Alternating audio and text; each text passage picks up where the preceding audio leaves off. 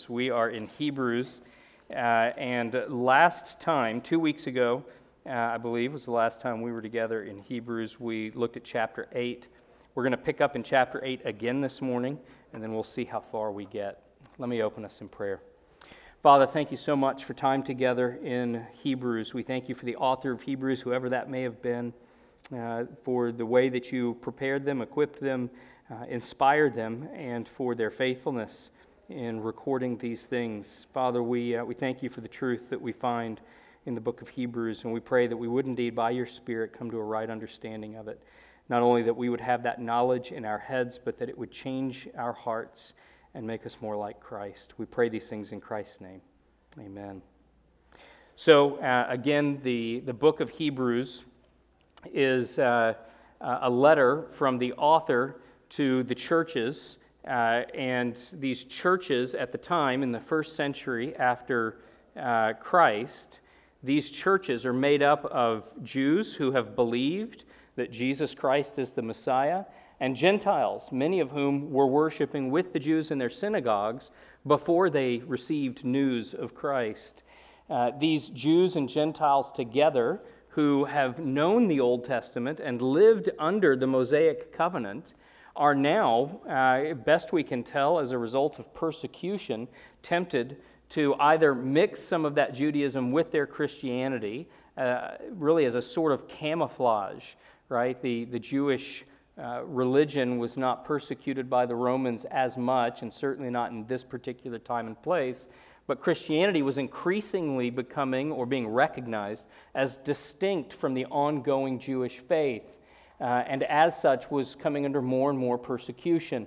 The most famous persecution in the first century was the persecution under Nero, and it's probably that persecution that in part has inspired this letter, uh, brought up the circumstances that required this letter to be written.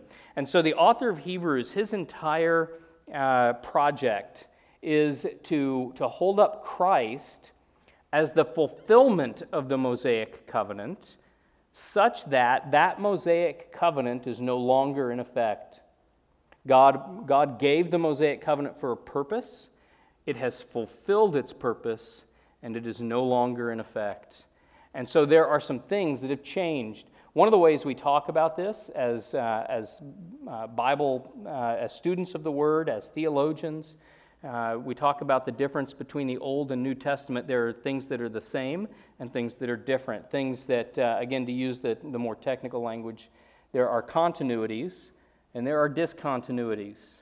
And the, the Mosaic covenant is one of those discontinuities.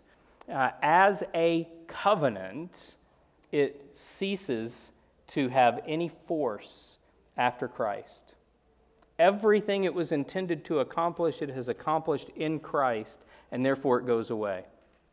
And that argument is made most explicitly right here in chapter 8, and particularly after uh, beginning in verse 8. So he in chapter 8 he's, he's introduced or, or come back to and begun to unpack more fully the idea that Christ is a high priest of a better covenant.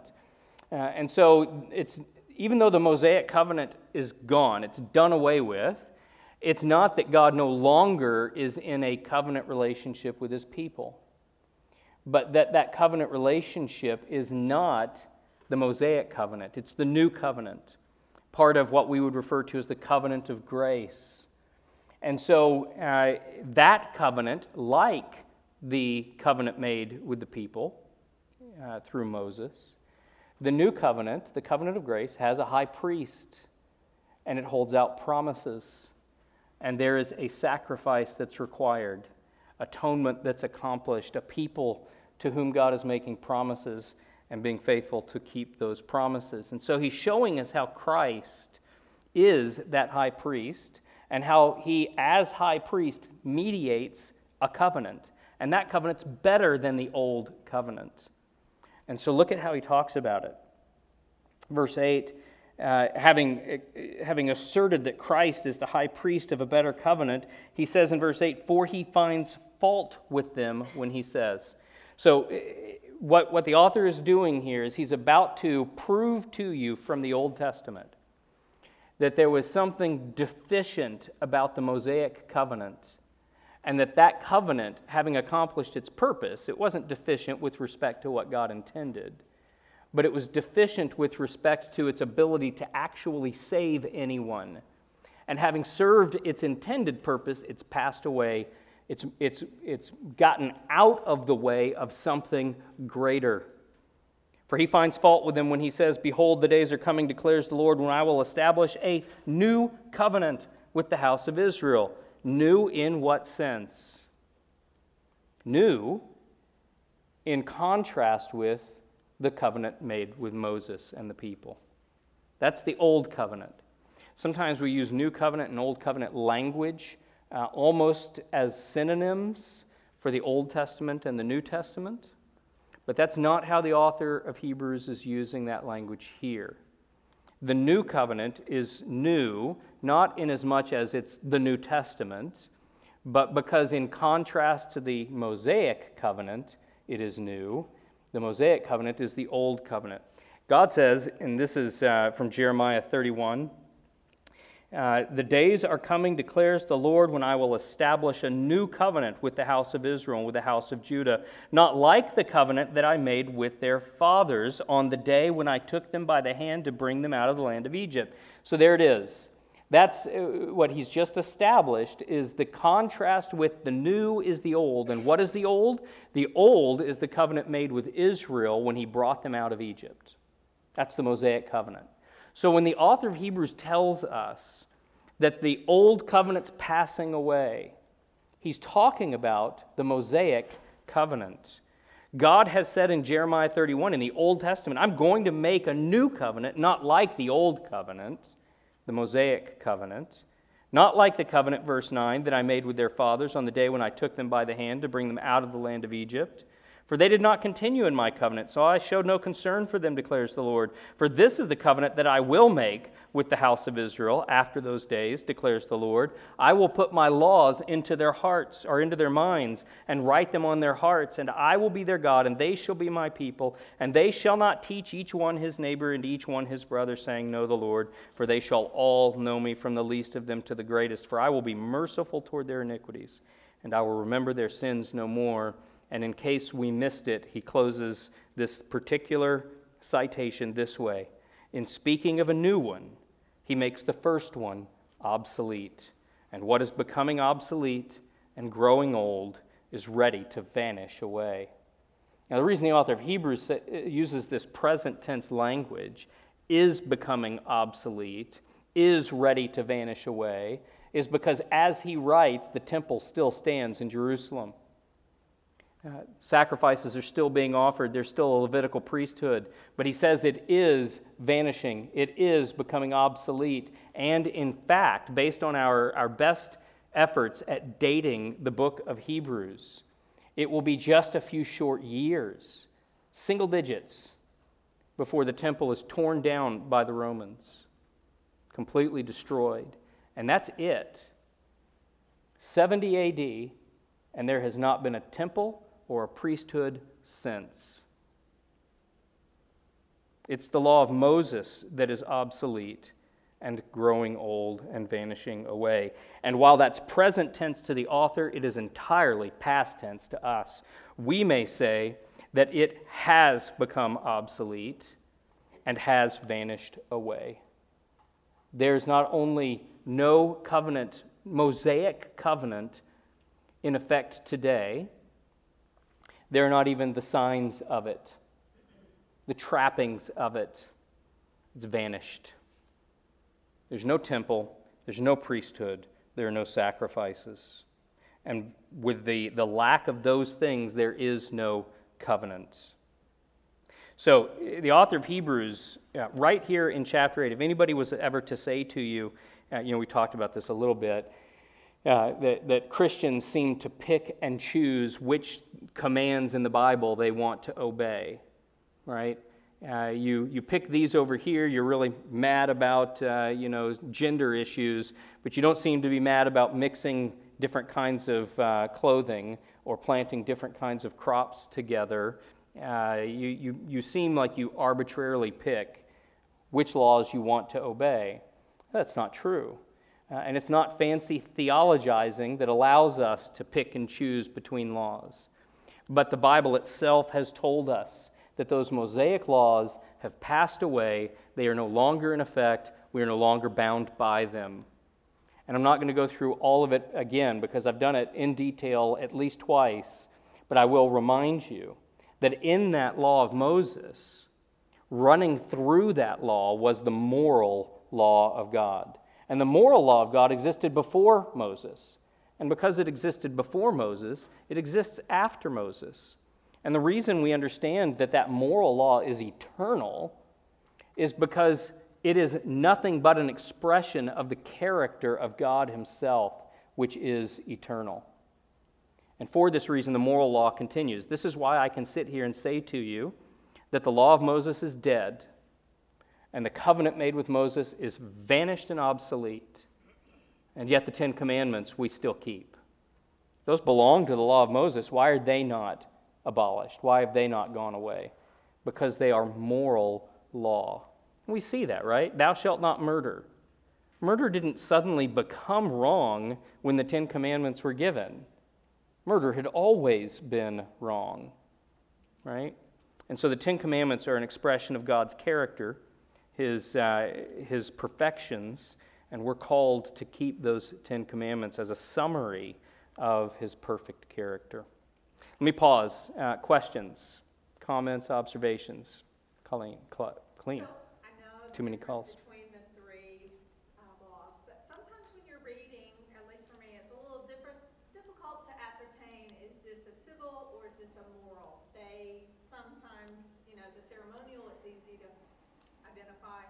Um, any tips on determining which is which? Well, one way to, to figure out the difference between civil and moral is that the civil would require a government to carry it out, right?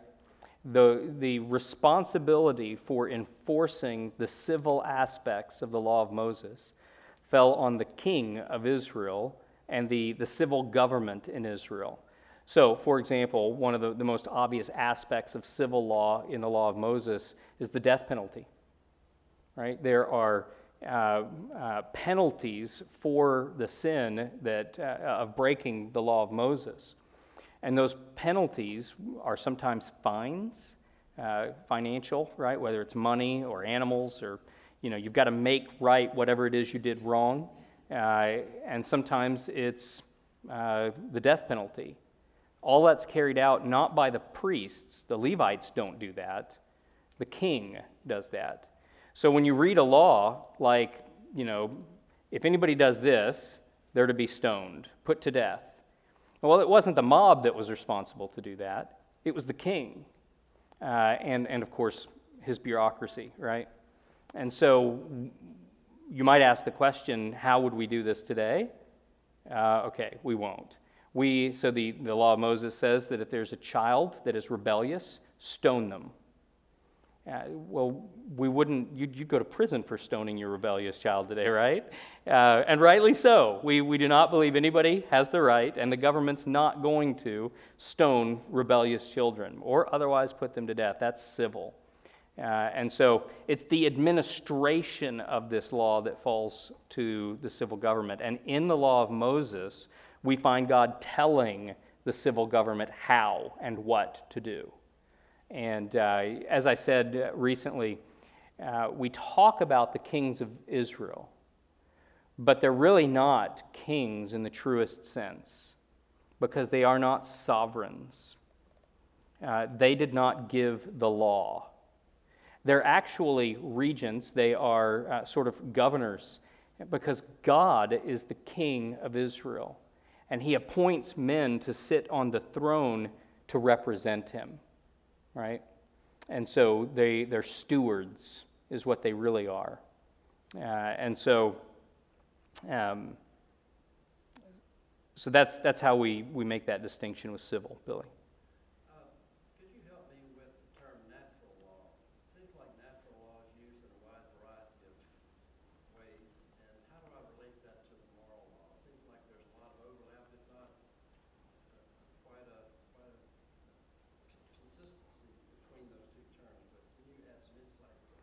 Yeah, so what is natural law? And you're right. Uh, anytime you find yourself walking into a conversation about natural law, you probably need to spend a lot of time listening and maybe even asking some questions because uh, depending on the context for the conversation, natural law may refer to different things. Generally speaking, though, uh, what most people mean by natural law is what, uh, what we are able to discern about what's right and wrong from nature apart from God's revealed word. And when I say nature, I don't mean trees and rocks and fish. I mean, again, so the conscience, right? The conscience, Paul says in Romans, accuses or even excuses us. And he's not talking about Christians, he's talking about all people. Every person is made in the image of God. And part of what it is to be made in the image of God is that we have a conscience. And the conscience is a, uh, an example of how God reveals right and wrong apart from his direct revelation, uh, what we sometimes refer to as special revelation, which for us is what's contained in Scripture. Uh, and so the differences most often are not around what natural law is in the various conversations, but in what the natural law is, empowered to do. What can it accomplish? Uh, and so, right now, for those of you who follow along online with, with some of the, the different de- debates that are happening, especially in the Reformed world, so right now there's a particular debate between uh, those who are inclined to go the direction that Van Til went, Cornelius Van Til, apologetics professor at Westminster Seminary, uh, and those who are inclined to follow Aquinas, a, uh, a Roman Catholic scholar from the medieval period. Uh, in terms of their understandings, their, their different understandings about what natural law can accomplish with respect to salvation. Uh, and so, um, so that uh, I could do a whole series on natural law. We won't do that today. But, uh, but that's the basic idea. We understand that revelation, God has revealed himself, broadly speaking, in two ways through general revelation, which is available to all mankind. Paul in Romans 1, right? He says that, uh, that everyone is able and does know from creation that there is a God and that he is to be worshiped and served. Everyone knows this. Nature reveals it. Psalm 19, right? Uh, another classic passage on God's general revelation. Uh, yeah. Uh, you're talking about the death penalty earlier. Who would have handled that before there was a king? Would there have been judges? Y- Yeah, so that period would have been the judges, and so judges would have handled that. Um, it's possible in that context, too, that the, the clan or tribal leadership, remember there were the, the 12 tribes, uh, and they were a very, very loose confederation at that time. And so there would have been elders in each tribe who would have probably played some role in that as well. Uh, Moses, remember, set that pattern up while he was still with the people of Israel, uh, where the elder, he, he couldn't personally render judgment in every dispute. And finally, his father in law prevailed upon him to set up elders in each tribe to handle that. So that's probably during the, that period of the judges prior to there being a king in Israel, how that would have been handled. Yeah, good question. So we've got that general revelation, what we can see not only in the creation, but the conscience is, is part of general revelation. Everyone has this. Uh, and, uh, and then there's special revelation when God speaks through the prophets and the apostles, uh, which for us is, as I said, Scripture. That's special revelation. Natural law is a part of our understanding of general revelation. So, okay, other things before we, uh, we dive back in. Okay, uh, so he's, he's established from Jeremiah 31 that the, the Mosaic covenant was never intended by God to last forever. It was not an eternal covenant. The Abrahamic covenant is an eternal covenant. Uh, it was enforced throughout the period of the Mosaic covenant, And even after the Mosaic covenant vanished away, the Abrahamic covenant was still in effect. Uh, we've talked about this before, right? Why should we care when Paul tells us that if we believe in Christ, we are children of Abraham? Right? Uh, Nathan mentioned it in the sermon, right? Father Abraham had many sons, right? Why, why do I care? That's, if you stop and think about it for a second, if you don't understand that the Abrahamic covenant's still in effect and the promises that were made in that covenant and who those promises were to, it's really weird to sing a song about being children of Abraham. I mean, what a different time and place and culture and people. What in the world do we have in common with Abraham? Scripture says what we have in common with Abraham is our common faith, right? That Abraham believed in God and it was accounted to him as righteousness. And we too, Paul says in Romans 4, that God did this work in Abraham so that he would become the father of all who believe. And so the Abrahamic covenant's still in effect. When Nathan read this morning the promises God made, uh, that he would be, that through Abraham, all the families of the earth would be blessed, we are the ongoing fulfillment of that promise. God is fulfilling the Abrahamic, uh, Abrahamic covenant promises in us and the generation before us and the generation after us until Christ comes again. So, let's, uh, let's pick up in chapter 9, verse 1. And uh, if you'll allow me, Sarah, administratively. So uh, this lesson we'll record as chapter 8, verse 8, through however far we get. She always has to email me or message me afterwards and ask me to tell her what I'd like. So we just took care of that. Excellent. I'm, I'm already getting this week's work done. Chapter 9, verse 1.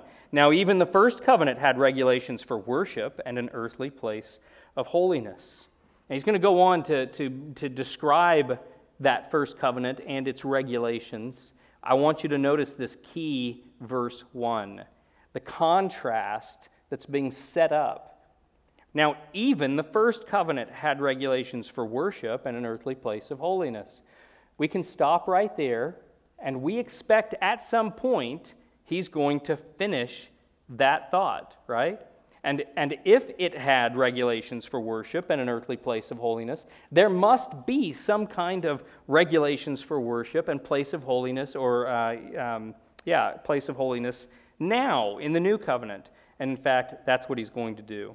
Uh, but let's look at the rest of chapter 9 from verse 2 up through verse 10. Having asserted this, now even the first covenant had regulations for worship in an earthly place of holiness. For a tent was prepared, the first section of which were the lampstand and the table and the bread of the presence. It is called the holy place.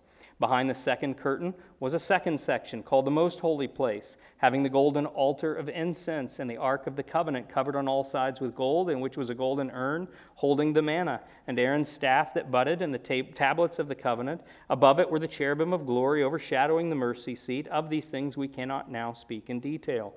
I've always read that as though he didn't have time. He was like, we, we don't have time to stop and say any more about this as I was preparing this week, I found myself wondering if he doesn't mean we actually can't speak in much more detail. We've lost these things, right?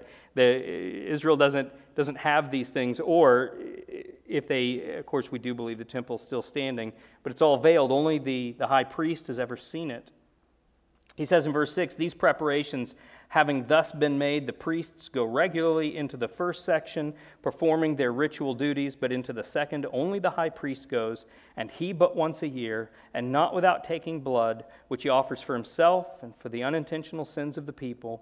But this, the, by this, the Holy Spirit indicates that the way into the holy places is not yet opened as long as the first section is still standing, which is symbolic for the present age. According to this arrangement, Gifts and sacrifices are offered that cannot perfect the conscience of the worshiper, but deal only with food and drink and various washings, regulations for the body imposed until the time of Reformation.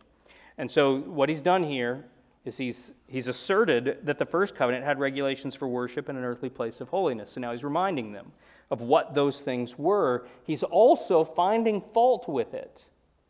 He just told us that Jeremiah 31 reveals that there was a fault in this. And here's the fault.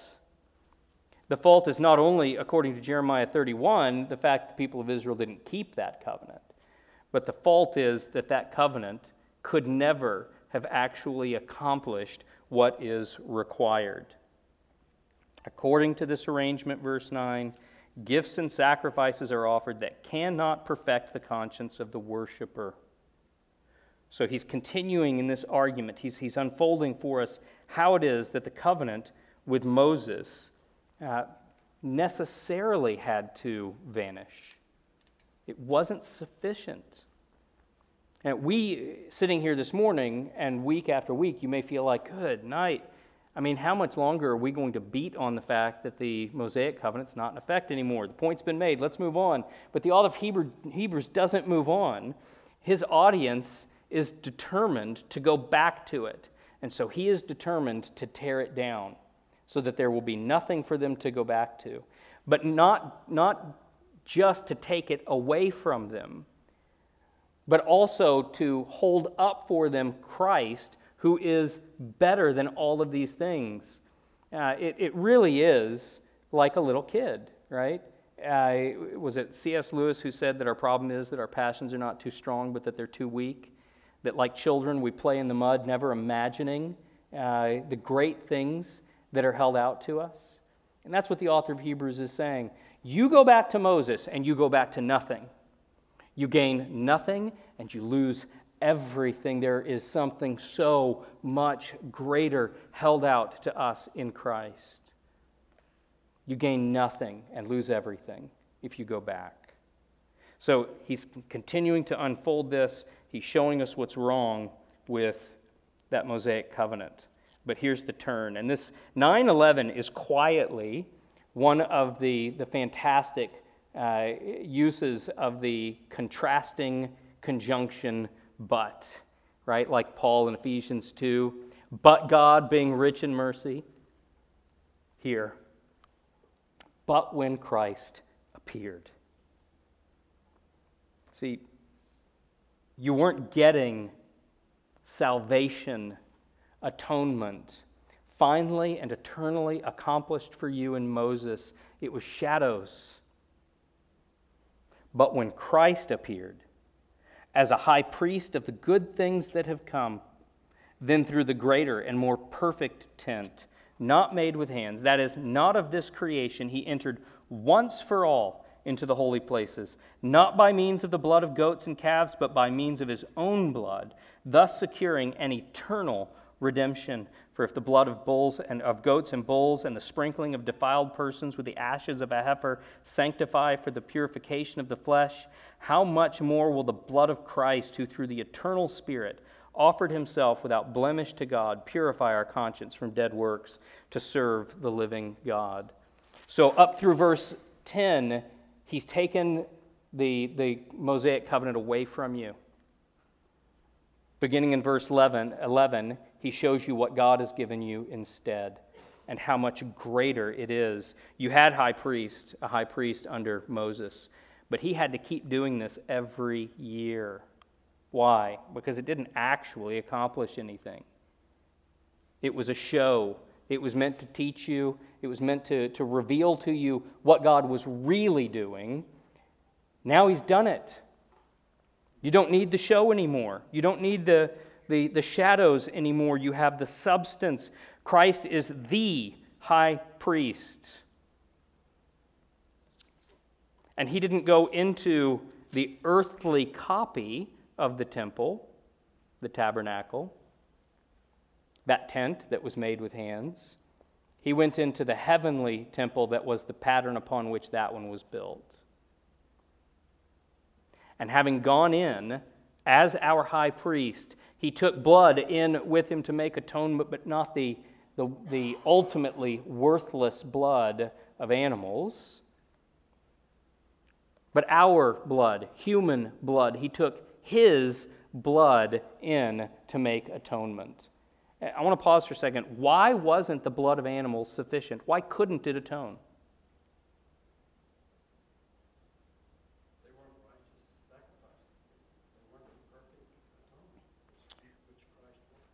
Why weren't they perfect? They weren't sinners. And they had to choose one without blemish. They, they certainly didn't keep the law the way Christ did. I'm, I'm sorry, hold on just a second. You guys, you ne- this never happens. I never can't tell what you're saying because so many are speaking. Joseph. They're not made in the image of God. Who sinned? Man sinned. Who must pay the penalty? Man must pay the penalty.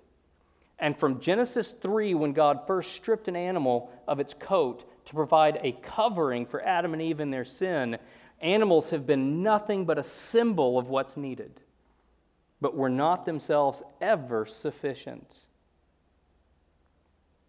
And so a man had to do it. But if every man born is stained with the sin of Adam, if every man born is himself a sinner, he can't possibly die for anybody else's sin. Like the high priest in the Old Testament, he has to make his own atonement. And so Jesus Christ comes, fully God and fully man, but as a man not stained with original sin, perfectly righteous, and therefore an unblemished sacrifice. And he takes human blood, his blood, and applies it to the altar for our atonement. He entered, verse 12, once for all into the holy places not by means of the blood of goats and calves. Don't miss the by means of. The, the, if the high priest goes into the Holy of Holies without the blood of the sacrifice, what happens to him? He drops dead. God strikes him dead. We've talked about it before. It's not a laughing matter, but there is something, I think, mildly humorous about the fact that they had to tie a rope around his ankle and they sewed bells into the hem of his high priestly garment right? There are Levites standing outside the veil listening, really hoping that the bells keep tinkling, right? That he appears again outside the Holy of Holies. But if they stop, he's dead. And you start pulling on the rope. The high priest went into the Holy of Holies once a year by means of the blood of calves and goats. That's not how Christ goes into the, the true Holy of Holies. He goes in by means of his own blood, thus securing an eternal redemption. Do you see how that's how much better that is than what the high priest did in the Mosaic covenant? What the high priest accomplished, if, if the high priest made atonement properly and went into the Holy of Holies, having made atonement for himself and now for the people, and applied the blood and did everything as he was supposed to, he was just going to be right back there doing it again a year later. It wasn't eternal. Whatever it was, it wasn't eternal. Christ accomplishes and secures an eternal redemption as our great high priest, who is both priest and sacrifice. Verse 13 For if the blood of goats and bulls and the sprinkling of defiled persons with the ashes of a heifer sanctify for the purification of the flesh. That is, if there was some value in these things ceremonially, how much more will the blood of Christ, who through the eternal Spirit offered himself without blemish to God, purify our conscience from dead works to serve the living God? You know, the author of Hebrews, as he's writing, the, the question that's just parked right there the whole time is why would you go back? I, I can't say with any confidence, but it almost feels, by, by, by throwing in here the ashes of a heifer, it almost feels like he's trying to show them how ridiculous this is. It feels, it feels almost, and I know it's right in the, the context of the Old Testament, but it almost feels like he's, he's trying to draw out for them in the description of what they were doing the nearly shamanistic character of it. Do you really want to go back to having the ashes of a heifer sprinkled on you? Does that feel to you like something that has an eternal consequence? You have something so much better than the ashes of a heifer. You have the blood of Christ. how much more will the blood of Christ, who through the eternal Spirit offered himself without blemish to God, purify our conscience from dead works to serve the living God? Okay, let me pause again. Any questions? Joseph. In the forty years between the crucifixion and the destruction of the temple, if the high priest messed up on the Day of Atonement, would he still have been struck dead? Uh, say that for me one more time.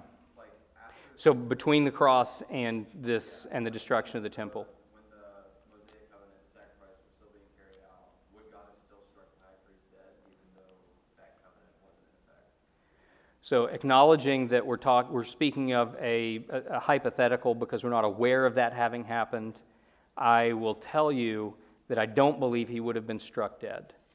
And uh, the reason I don't believe the high priest would have been struck dead is because at the, the death of Christ, with the, the tearing of the veil, what God was expressing is that there is no longer a holy place and a holy of holies that we are no longer excluded from the presence of God as Adam and Eve were excluded from the garden and the people of Israel were excluded from the Holy of Holies. That's over with.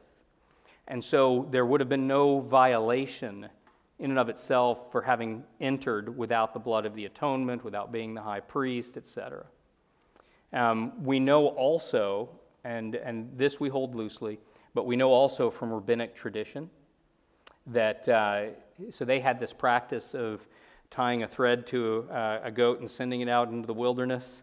And if the, the, the thread was red and represented the sin of the people, the blood guilt of the people, and if the goat came back uh, and the thread was white, God had accepted the atoning sacrifice and the sins were forgiven for another year. Rabbinic tradition, now I want to be clear rabbinic tradition is Jewish tradition, not Christian. There's, there's absolutely nothing in the rabbinic history, uh, no one involved in compiling that history who has any interest whatsoever in, uh, in uh, acknowledging Jesus Christ as their Messiah. And yet, in their own tradition, uh, it's recorded that after about 33 AD, the cord never came back white again. It's recorded in the Talmud. uh, The Talmud. Approximately forty years. Yeah, for about 40 years. I wouldn't say always, but it had come back white before. Uh, I don't know if it had never come back white or always come back white. It must have come back white because otherwise there wouldn't have been a contrast. They wouldn't have recorded, hey, it never happened again. Uh, and so you've got this 40 years starting at about where we would date the, the crucifixion of Christ. And my point is that, uh, that even, and, and that wasn't some weird tradition they made up for themselves. The, the law of Moses tells them to send the goat out into the wilderness. They had two goats, right? Uh, one of them is the scapegoat. That's a, a King James term that came into English. The scapegoat was sent out. So that's, that's what they're, they're talking about.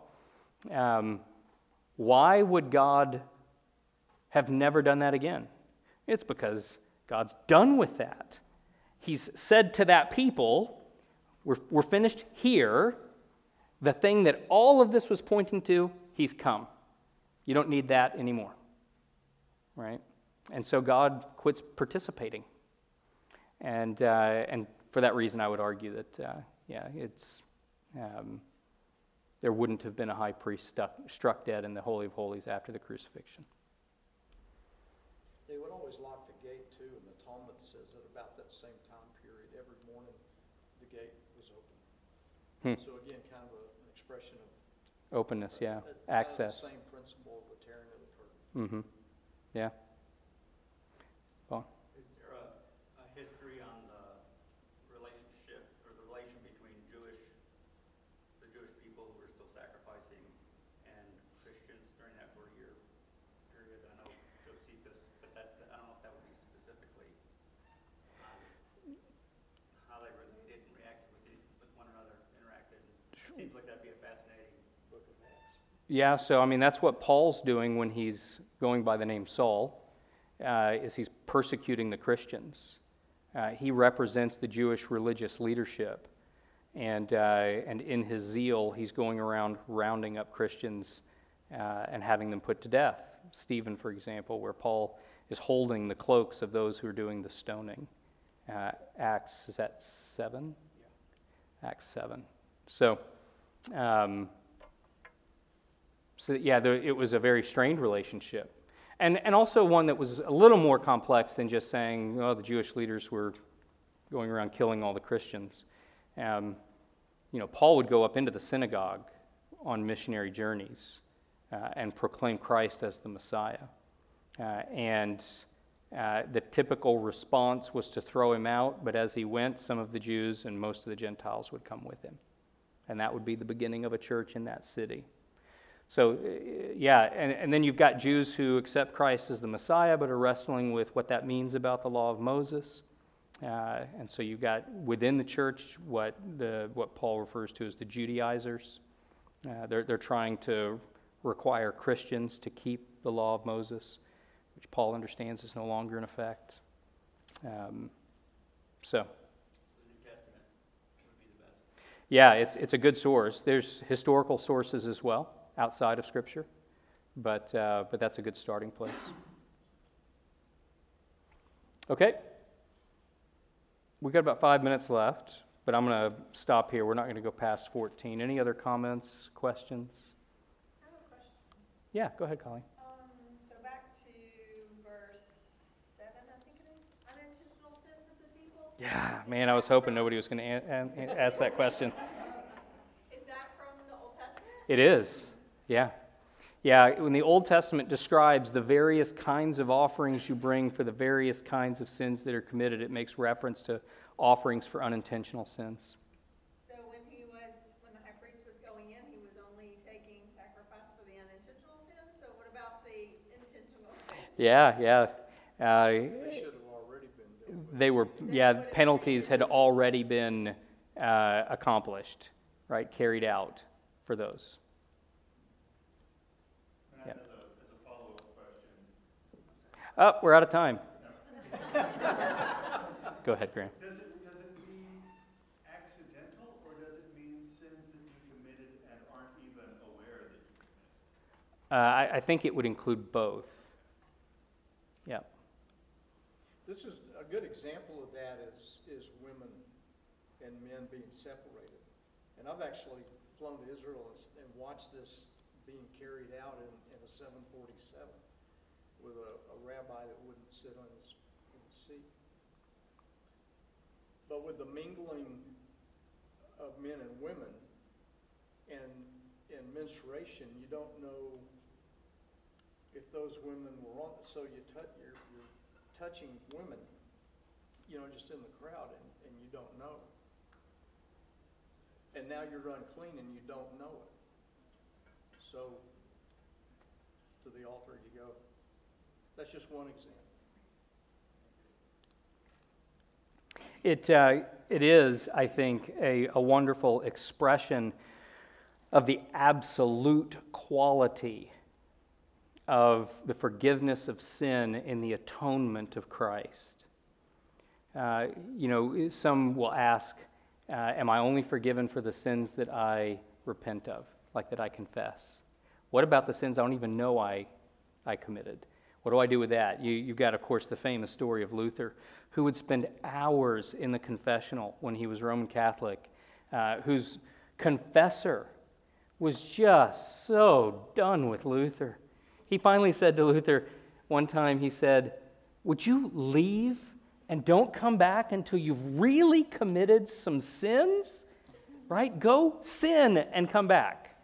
Luther, once after multiple hours in the confessional, finished, stepped out of the confessional, remembered a sin he hadn't confessed, and stepped back into the confessional again, right? That'd be enough to drive anybody out of the priesthood. Uh, and so, eh, the, the, what, one of the wonderful things we see in the reference in the law of Moses and here with the author of Hebrews in this, this reference to unintentional sins being atoned for is eh, listen, God knows, He knows everything. And He's holding us accountable for all the sins that we've committed, intentional and unintentional. But that accountability has been answered by Jesus Christ, all of it. Christ doesn't just die for the sins that you are aware of and uh, make some, some confession of, though of course we're called to repent of our sins and to repent of them particularly. And if we do know of a sin, we ought to be repenting of that sin particularly. But all sin is covered by the blood of Christ for those who belong to him. But we don't have to confess to our pastor. No, thank goodness. Thank goodness. Yeah. Well, just a humorous anecdote regarding Luther. I think Metaxas writing about Luther said that he speculated that that's why the head of that uh, monastery had Luther transferred to another. Yeah, yeah, no doubt. Yep. Uh, um, okay, so we, we're done through 14. We'll pick up in 15 next time. I say next time, Billy, you begin next week? So Billy in here, starting next week, is going to do, did it settle out to four weeks? Uh, four weeks, uh, a four-week series on evangelism, uh, the, the why and some of the how and, and all the rest. Uh, and so I'm very much looking forward to that. And remind me, Billy, does that lead us right into you doing Christianity Explored? Uh, It leads us, there's one week in between. That's the week Rico is speaking that Sunday night. That's right. I don't think I'm scheduled to teach Sunday school that morning. Okay. Well, we'll, uh, we'll figure out. We may do a one off or we, we may get one week of Hebrews in there. And, uh, but then um, after that, in the Sunday school hour, yeah, Christianity Explored, for those of you who aren't familiar, is a, uh, a one way to do evangelism uh, that, um, that has seen quite a bit of success in London in particular, uh, but also in a few places stateside. Uh, Colorado Springs, one of our churches, uh, Village 7 in Colorado Springs, has had quite a bit of success in terms of uh, unbelievers coming in, hearing the gospel, and believing it. And so uh, we're going to, in Sunday school here, we're going to go through it together so you all can see it and how it works. And then uh, in the spring, we're going to actually encourage you to invite unbelieving friend, friends and family and whatnot, coworkers, to come participate in that with us. In the spring, it will not be on Sunday mornings during Sunday school. Uh, it'll be in the evenings during the week, and we'll, we'll have more information for you about that. So that's what's coming up. Okay, we've got fellowship picnic next. Let me close this in prayer, and I'll pray for the food as well. And uh, did what, what happened, Xavier? Did oh no, you should have interrupted me. Okay, let's pray. Father, thank you so much uh, for the truth that we find here in Hebrews, uh, for the eternal redemption that has been secured for us by Jesus Christ who is our great high priest and has taken his own blood into the holy place for atonement. Father, we rejoice and give thanks. We pray that, uh, that you would be with us now as we fellowship together. We thank you for the food that you have provided, uh, for the reminder that it is, as we take that food in, that you know our needs and you provide for us. So we give thanks uh, that we are loved by a perfect God who is loving, gracious, merciful, and patient. We pray these things in Christ's name. Amen.